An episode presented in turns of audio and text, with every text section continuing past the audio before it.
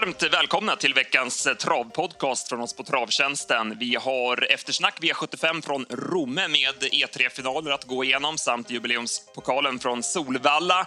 Sen har vi en eh, jäkla supervecka framför oss med fem V75-omgångar. Derbykval onsdag och en fet jackpot att spela om på lördag. Vi kommer bjuda på några tidiga speltankar. Vi hade ju bra poddvinnare förra veckan i Ultimate Photo och Hotshot Luka. Nu har vi nya speldrag.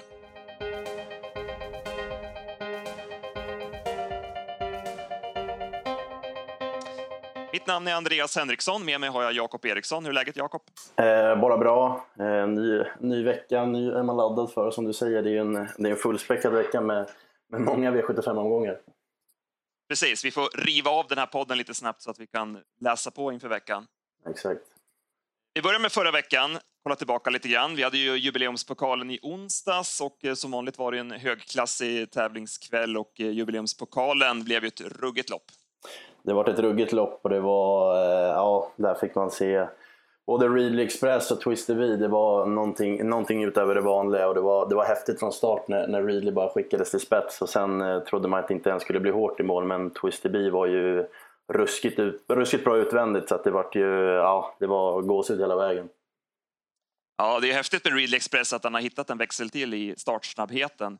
Det är ju mycket värt givetvis när han har kommit upp i de här loppen och han vann på 9-9 full väg. Det var ju, sattes ju världsrekord i snudd på varje lopp kändes det som i onsdags. Man har ju verkligen fått till banan nu efter omläggningen. Det gick eh, ruskigt snabbt i loppen. Men du, Twister B alltså, 150 kvar så kändes han ju ändå slagen och det ska han ju vara, menar dödens i det där tempot. Men han bara biter i och suger sig närmare sista hundra. Det var smått ofattbart alltså. Ja, han, eh, han blir bara bättre och bättre för varje lopp och man hörde verkligen på Kristoffer hur, hur han hyllade honom såklart och, och, och hur han verkligen betonade att den här, den här blir verkligen vassare för varje lopp som går. Så att, eh, som du sa, han såg ju slagen ut men jäklar vad han bet i över upploppet och det var, ja, det var makalöst alltså. Och sen får man ändå nämna, man hörde ju Nurmos efter att, att eh, uh, Relay Express var inte som bäst och det så, nämnde vi även på, på slutspelet Dagens Dubbel att han kanske inte såg som allra bäst ut och ändå gå 9-9 full väg så att, eh, ja vilka, vilka jäkla hästar. Ja, det är helt grymt. Och det, som sagt, det var ju flera lopp eh, som, eh, flera som imponerar i övrigt. Eh, treåriga Ergo Am vann på 13 blankt 2,6. Vad fan är det då? Ja, precis. Nej, men superinsatser och som du sa, de har verkligen fått till banan. Så att, eh, ja, det, var en, det var en grym kväll. Det var det. Och sen hade vi Romme i lördags och det blev en eh, jättesvår omgång jackpot på sju rätt. Ingen som lyckades hitta alla sju vinnarna och det betyder ju att vi slängde in lite extra pengar i den här äh, jackpotten som blir till lördag. Och det finns ju chans att det blir ännu mer pengar i den potten eftersom V75 här i veckan, äh, de eventuella jackpotsen läggs ju till lördag. Så lördagsomgången känns ju jätteintressant. Men vi återkommer till den. Vi börjar med Romme och V75s första avdelning. Det var Trott Kronos som var klar favorit och eh, vi meddelade i slutspelet V75 att vi tyckte att han värmde inte lika bra som på Rättvik och i loppet så såg han heller inte lika fin ut även om han fick ett tungt lopp. Nej precis, han såg inte lika bra ut och, och Veijo var ju offensiv vilket man ändå trodde att han skulle vara men, men, han var inte dålig men han var ju absolut inte lika bra som han varit på slutet. Och, och när varken han presterade på topp och Angel of Attack inte var som bäst och eh, Victoria Star inte riktigt orkade från ledningen. Då låg det skräll på lut så att eh, Mon Falcone till 1% inledd och ja, de flesta var väl borta redan där. Beijo valde ju att lämna andra utvändigt direkt och körde fram i dödens på Victoria Star. Han körde ett 11 varv mitt i loppet där mellan 1700 och 700 kvar och det var väl ingenting att säga om att han blev stum till slut men just intrycket att han blev lite på en tum och inte, var inte lika fin i aktionen. Så att han får nog en liten paus nu skulle jag tro. Och eh, möjligt att även eh, Beijo petar sig själv igen som kusk. Det har gått lite troll i det där när han kör själv. Ja, så är det ju. Han, han var ifrån ett tag och, och hästarna har ju verkligen levererat. Men, men just när han själv kör så, så statistiken är inte den bästa och, och man gillar ju när han kastar upp Mika Fors eller eh, Sjunnesson eller så. De tycker att de får lite bättre fart på hans hästar. Så att, eh, ja, det är möjligt att han kanske väljer att stå över några styrningar i alla fall. Mon Falcone slog alltså till med en riktig stjärnsmäll. En häst som ofta är hårt spelad, en jättefin häst ju, som många gillar skarpt. Men den här gången blev han borttappad. Det var inte så, kanske, inte så konstigt kanske från sport 12. Men det löste sig bra. Tom Horpestad körde invändigt och när eh, Angle of Attack galopperade i sista sväng så lyckades han hinna ut före Örjan Kihlström med forecast och det blev också vinstgivande. Bakom så pressade Örjan aldrig forecast. Det var väl lite sparat kanske, men han är också den typen av häst som brukar sitta fast. Sen när han ska göra någonting själv så brukar det bli svårare. Så det var väl inte så mycket att skriva upp ändå kanske. Nej, precis. Och Frisco Flame hade nog lite sparat bakom Lugauer. Så man får väl ändå hylla Tom Harpestad. Det är ju, blir ju lätt så att många vill, vill gnugga andra spår, och, och speciellt på V75. Men, men han körde invändigt och, och chansade lite och hoppades på turen och, och nu löste det sig. Så att, eh, man tycker att fler, fler borde ta efter istället för att vara ute och harva i andra och tredje spår. Mm. Ja, jag, jag, nämnde det i podden där när Johan Untersteiner vann med Geo Mannerheim att det är ofta de flaggar för mycket i spåren. Lönar sig att köra invändigt och det visade även Christian Lindberg med Rambo riv ner i fjärde avdelningen att han körde också i fjärde invändigt och fick luckan så att de körde efter sina hästars eh, kapacitet och fick betalt på det så att det gillar vi. Yes.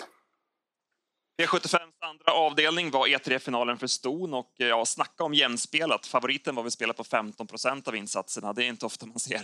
Nej, det var, det var ruggigt jämspelat och det var ett svårt lopp så att man förstår ju varför, varför procenten blev därefter. Och, eh, ja, det var E3-kungen till slut som fick, fick vinna. Mm, otroligt vad Svante Båth är grym på att ställa ordning till de här loppen och vass på att matcha. Så att eh, Calamaras Girl blev vinnare. Det var ju högt tempo, vilket eh, det stod i programmet med Crucified med i listan. Eh, Kenneth Haugstad hade ju möjlighet att gå ner i rygg på ledande White Lightning i första sväng, men han eh, lämnade ingenting åt slumpen. Han fortsatte i tredje spår runt första sväng och eh, det var ju bara ett läge med Crucified. Det var ju full bombning hela vägen. Nu räckte inte det, hon var ju slagen redan 500 kvar. Ja, det var väl en, ja, det var 08 första 500 så att det vart ju för tufft. Och man får ändå berömma White Lightning som var med i den där körningen och var ju faktiskt väldigt duktig som tvåa så det var ju klara plus på henne. Eurofil Am hade vi lite feeling för, men där blev det galopp när hon var på väg mot ledningen. Eh, Sanwapta Goy satt ju i rygg på satt ju i rygg i andra utvändigt. Sen eh, 500 kvar där så gick Claes Sjöström på i tredje spår samtidigt som Crucified kastade in handduken och då kunde ju Westholm smita ut där det såg lite märkligt ut tyckte jag. Ja, det vart, det vart eh, ett, helt enkelt ett felbeslut av Claes. Men det lätt att vara klok i efterhand, men, men det vart inte optimalt så, så kan man ju säga. Bellatrixet, eh, lillhästen där, hon fortsätter att höja sig för varje start. Hon gick ju bra utan att Örjan pressade henne till slut. Mm, hon såg jättefin ut, så att, eh, som du säger, hon blir vassare med varje lopp så att hon blir absolut att se upp med. V75 3. Vi trodde på favoriten Carabinieri. Vi var helt inne på att skulle vinna på klasshästens vis från dödens på Charua Forlan. Men eh, Peter Untersteiner ville annorlunda. Han laddade stenhårt för ledningen och det blev 7,5 första fem och eh, full körning. Eh, och det blev alldeles för tufft för Carabinieri. Han, han kastade in handduken 600 kvar. Ja, lite förvånande och visserligen körde han ju omgångens största favorit men Hans-Ove med en bra häst från spår 1. Han brukar inte gärna släppa ledningen jättevälvilligt så att det kostade ju att komma till ledningen och sen så trots den där 07-öppningen så valde han att svara när Bergen kom med Montor i full fart så att det vart ju på tok för tufft och Carabinieri var ju slagen tidigt. Mm. Peter hade säkert velat köra om det loppet, så kan vi väl säga med facit Det är möjligt att han eh, kände att han inte slår Charua Forlan från döden så att, att han inte hade Carabinieri där han ville ha honom helt enkelt. Så att, att, därför valde den här taktiken. Fel blev det i alla fall. Fel blev det. Vi tyckte White Lightning var moralisk E3 och då får vi väl säga att Charua Forlan var moralisk i det här loppet med tanke på att han var med i den där körningen och ändå var knappt slagen. Ja, han har haft formen en, en längre tid och det är en, eh, det är en jäkla krigare alltså. Men lite oturligt. Han får ju, det är mycket andra platser man får ju göra tuffa, tuffa lopp och, och ja, man unnar ju verkligen den där en, en seger nu. Så att, eh, det, var, det var verkligen det moraliska vinnaren men istället vart det Order to Fly som fick det där eh, perfekta loppet i stenhårt tempo hela vägen. Så att, eh, Lennartsson med sin grymma V75-form, den, den fortsätter. Mm, verkligen, han har ju verkligen haft eh, grym träffprocent på V75 i år och eh, Order to Fly, när han får det här, de här loppen i hårt tempo så är han ju, så är han ju bra till slut. Så att, eh, så var det. Så var det. Fjärde avdelningen sedan. Och en ny skräll då, som vi nämnde, Rambo Rivner, återigen eh, årgängstränat, eh, precis som i V751. Och eh, även den här hästen har höjt sig och eh, spurtade till seger. Det var jänkarvagn på för första gången och efter en eh, bra smygresa så spurtade han förbi samtliga till slut. Men det var ju flera som eh, kom bort i det här loppet. Ja, precis. Och, man hade ju ändå lite feeling för när Highland Park kom till ledning då, då kanske det skulle bli favoritseger. Men, men det vart Rambo ner och man får väl säga att Highland Park var ju bara, bara dålig. Det är frågan om allting, allting såg rätt till där. Mm, även om det var en tioöppning så ska han ju inte ge sig på det där viset. Det, det var en blek prestation. Uret trodde vi på. Eh, vi nämnde honom i eh, förra veckans podd om jag minns rätt. Men det blev galopp från start och sen var det lite grann på nålar. Örjan hade ju chansen att ta den positionen som Rambo Rivner tog i rygg på Fototoy på sista långsidan, men eh, han körde invändigt istället sen och sen i sista sväng så fick han ju Global Traveller i knät och eh, ah, det blev helt fel för uret. Han kom inte till i loppet. Nej, precis, det var fel och Rolex Brulan fick ett tufft lopp och, och gjorde det väl bra men, men orkade inte sista biten så det vart ju ändå Trots, trots spela på 2% så var det ganska enkelt för Ramborini. It's showtime SAS galopperade i första sväng, ska ut på lördag igen. Vissa frågetecken kring honom med tanke på detta. Exakt. Sen går vi till femte avdelningen och eh, det blev ett sömnpiller, MT Joinville, tidigt till ledningen. Sen anslöt Kahar Kuse utvändigt, men eh, han fick aldrig grepp om vinnaren. Nej, och man hörde ju Ulf efteråt att eh, han körde egentligen för andra platsen. Han vågade inte släppa av. Det är ju sitta och hålla i och, och helt enkelt köra på säkerhet. Så att, positivt var ju att Kahar QC eh, gick hela vägen över mål utan att galoppera och eh, han var ju inte tom i mål men som vi pratade om lite tidigare att det är 2,6 är nog ändå för kort för honom. Mm. Bra för självförtroendet i alla fall att han eh, kunde hålla sig på benen hela vägen in i mål. Var det någonting bakom du tog med dig? Eh, jag varit lite förvånad att inte Veijo testade hårdare för ledningen när Must spetsade. Eh, han valde att krypa ner i rygg istället och var väl inte, var väl inte som bäst. Han är ju bäst i ledningen, så är det ju. Men eh, Must plockade ändå med mig dit. Stor som var ute över 2,6 och hängde ändå med bra på ryggledaren. Och, och det var ju med skor den här gången, så att framspår och barfota runt om nästa gång över, över medel så, så blir hon att räkna med absolut. Då går vi till Eh, e E3-finalen för hingstarna och eh, här blev det eh, full körning från start. Det blev Las Revenue till ledningen. Eh, Van Kronos galopperade ju från start och eh, vi trodde på Lucifer Lane. Han såg ut att få andra par utvändigt, men sen tog man upp lite grann i döden så då ja, gick Johan A Nilsson på i tredje spår och körde fram utvändigt om ledaren och det var en påställd styrning men han hade inte täckning för den som det visade sig till slut. Nej, precis. Han tyckte väl att det gick lite för långsamt där en bit och, och, och körde framåt men, men Lucifer orkade inte och var ju, var ju aldrig med chans och när favoriten Executive Kaviar kom, kom bort, han var väl ändå inget extra trots att loppet inte vart, vart så bra kört så, så var det en ny skräll på lut och, och ja, återigen Svante Båth hade ställt ordning. Ja, så var det. Nej, Executive Caviar var ju inte bra för att jag menar, Twist of Fate satt ju bakom honom och tog enkelt sig förbi till slut. Den gick ju jättebra, ska vi säga. Men favoriten var ändå en besvikelse. Så att då blev det Capitol Hill som skrällde, en häst som man alltid tyckte varit snygg men som kanske inte har kämpat ihjäl sig till slut, om vi ska säga så. Nej, det är ju, det är ju en del andra platser i raden så att eh, man har väl lite tappat, tappat henne. Hon, som, du, eller som du säger, hon har alltid sett bra ut men, men har väl inte kanske velat vara först över linjen. Men eh, nu vart det perfekt kört och, och ja, det vart, det vart seger. Eh, båt Sven Kronos hoppade från start men, men gick ju bra. Erik körde invändigt sedan och, och kom väl trea så det, var ju, det var ju bra faktiskt. Och, och där bakom, vi varnade ju för Hazard Book Bocco som, som värmde jäkligt bra. Vi lyfte upp honom på slutspelet och, och ja, han satt ju fast med krafter och eh, blir väl ändå att se upp med. Så är det. Lennartsson hade ju chansen att gå ut eh, i den positionen som on track-banditen tog, andra par utvändigt där 950 kvar, men valde ju att fortsätta i rygg på ledaren. Det är väl inte så mycket att säga om i, i det läget att han väljer den, den taktiken, men hade han fått köra om loppet så hade han ju gått ut där och gett hästen chansen. Ja. Ja, vad ska man säga? Spår 9 alltså. Det är två tre vinnare från spår 9, 1600 meter. Det är, det är, inte ofta man ser att eh, de vinner från spår 9. Eh, det var lite märkligt faktiskt. Ja, precis. Det vart ju, men, eh, samtidigt vart ju loppen... Det vart bra körning i, i båda loppen, men som du säger, spår 9 på 1600, det är ju inte alltid enkelt, men, men det vart bra Nej, kört det, och det löste sig. Så. Spår 9 överskattas lite grann rent mm. generellt. Det, man ser i de här st större loppen att spårlottningen, när man ska välja spår till finalen, att det går ganska tidigt. Att ja, men spår 6 och spår 7 väljs bort för spår 9.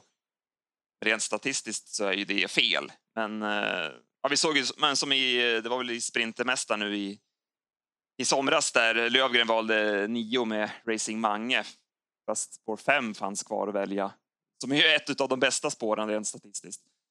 Eh, Eh, men ja, här var det i alla fall spår som vann, så det, var, det var lite eh, märkligt. Mm, nej, men det är som du säger, det är, det är nog lite överskattat och, och statistiken brukar ju sällan ljuga, men, men den här gången var det rätt i alla fall.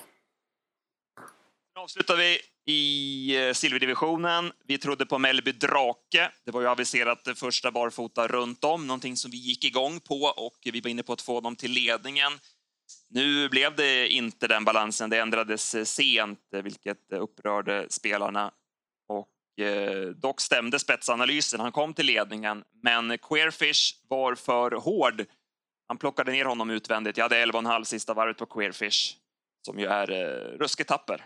Han är grym och, och Kajan körde perfekt. Han styrde fram. Ja, och var, var bara bäst. Eh, Rolex Bidje gjorde ett bra lopp, fick ju dra tåget i tredje spår där det gick som fortast och han värmde väldigt bra. Så att han är ju han är jäkligt fin och eh, har ju börjat få lite lopp i kroppen nu här, så att han blir att se upp med. Men den man plockar med är väl, eh, är väl ändå Nappa Skar som, som Lennartsson körde mer invändigt och fastnade bakom Mellby Drake och han, han såg ju riktigt tankad ut över mål. Om vi summerar då så var det ingen eh, spelmässig för vår del och det var vi inte ensamma om. Som sagt, jackpot på 7 rätt. Och ta med oss nästa gång, där satte vi upp ett par Lennartsson-hästar va? Ja, precis. Eh, avslutade det med Nappas Skar och sen får jag välja någon annan så eh, jag tar väl Must Have Jag tycker hon är bra och eh, ser fram emot bra spår och barfota runt om. Då tror jag hon blir, blir giftig. Mycket bra. Nu blickar vi framåt då, veckan som kommer. Vi börjar med derbykval på onsdag. Eh, V75 eh, Jägersro.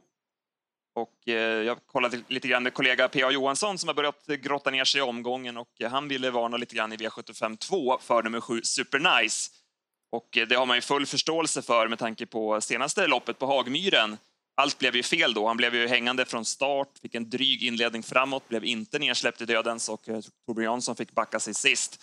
Ändå gick han med full fart genom mål och eh, såg inte tom ut. Så det var en riktigt bra prestation i skymundan.